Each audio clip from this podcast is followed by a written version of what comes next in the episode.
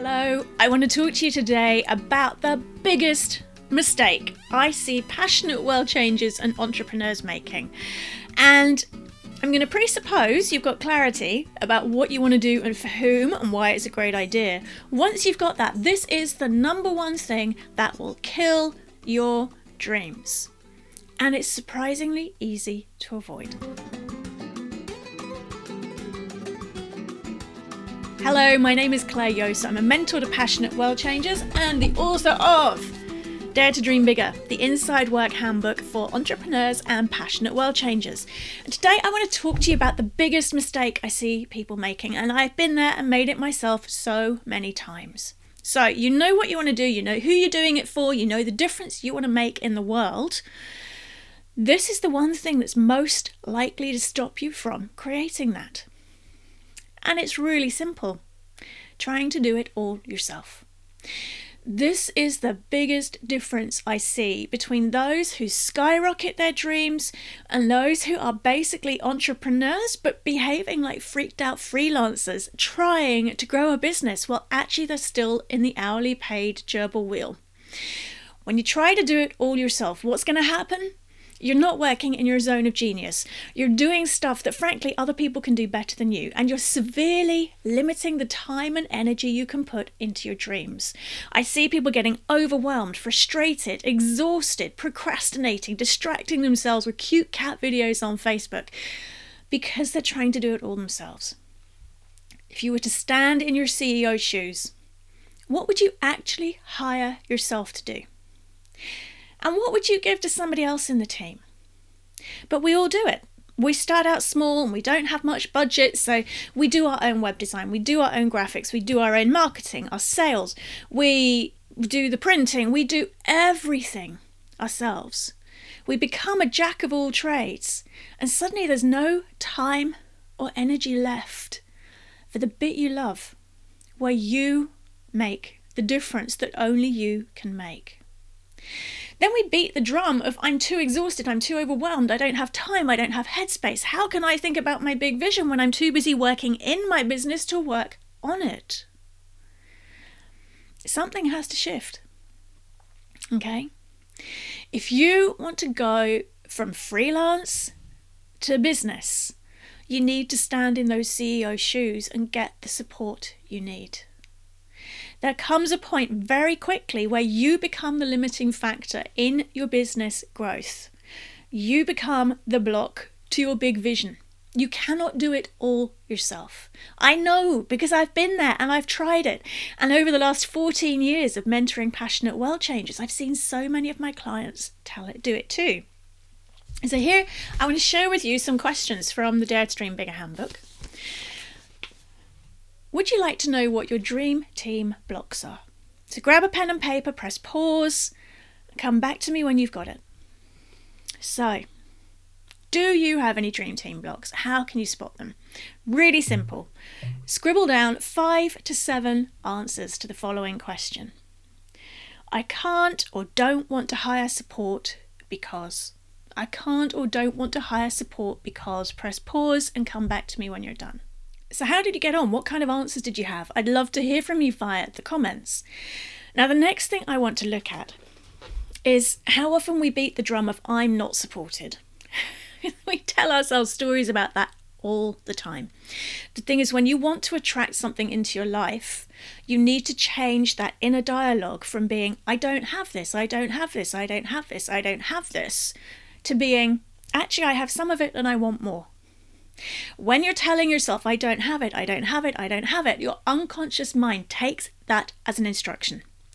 The reticular activating system in your brain, which filters our sensory inputs so that we don't get totally overwhelmed by having to monitor the air pressure with every step we take, it takes it as an instruction to say, okay, so you want to notice more examples of I'm not supported. Great, I'll let those through the filter. Suddenly, it becomes self-fulfilling. Yeah, I'm not supported, I'm not supported, look, I'm not supported, look, there's more evidence, I'm not supported. To change that inner dialogue, you need to start finding examples of where you are supported. So there's an exercise for you in the handbook that guides you through exactly how to do that. If you haven't got the handbook yet, you can buy it in your favourite bookstore, you can get it via the Big Bookstore in the Sky or www.DareToDreamBiggerHandbook.com. But for now, I want to give you an example that happened to me recently that helped me realise how supported I am. Last weekend, I officially became Hot Lips Claire.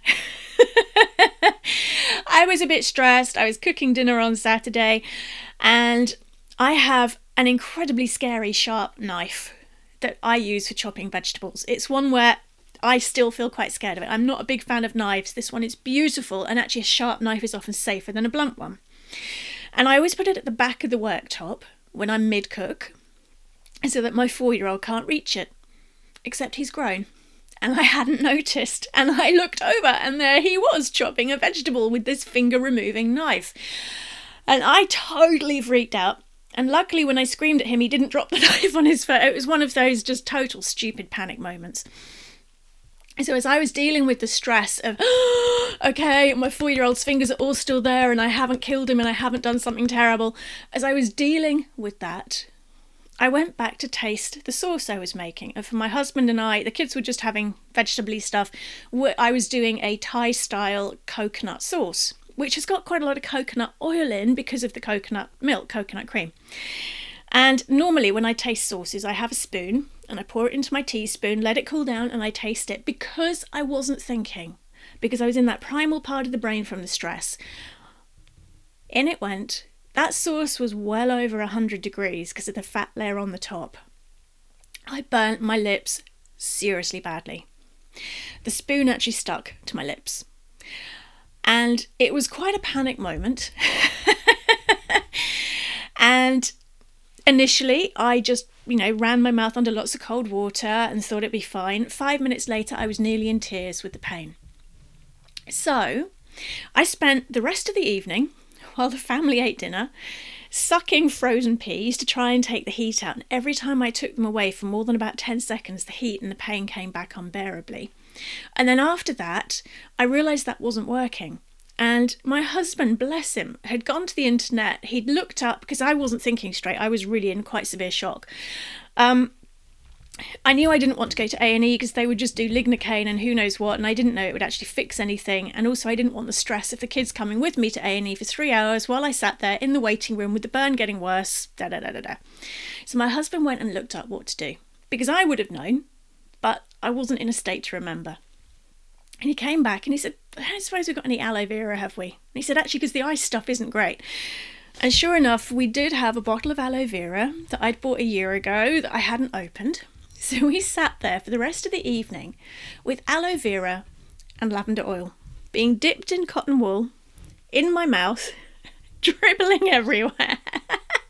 It was gross.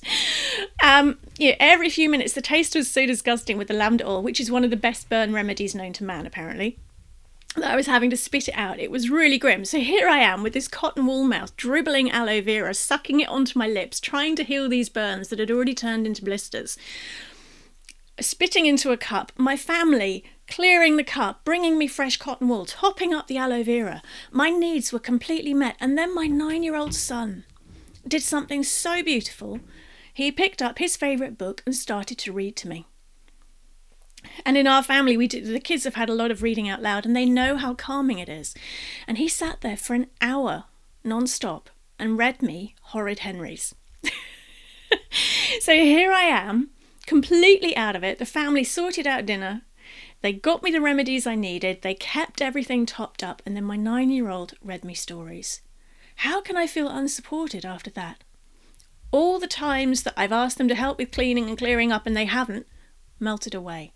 I chose to tell myself a new story. I am supported. And if you look for any example in your life, it can be tiny. It could be the person who served you coffee on the way to a meeting a couple of weeks ago. It could be your bin man. It could be the person who served you in the supermarket. It might be something much bigger. When we focus on the ways we are supported, we open the door to more support. When you retrain that inner dialogue to look for and see examples of where you are supported, you retrain that RAS, the reticular activating system, to see them more often. The more supported you feel, the more support will come in.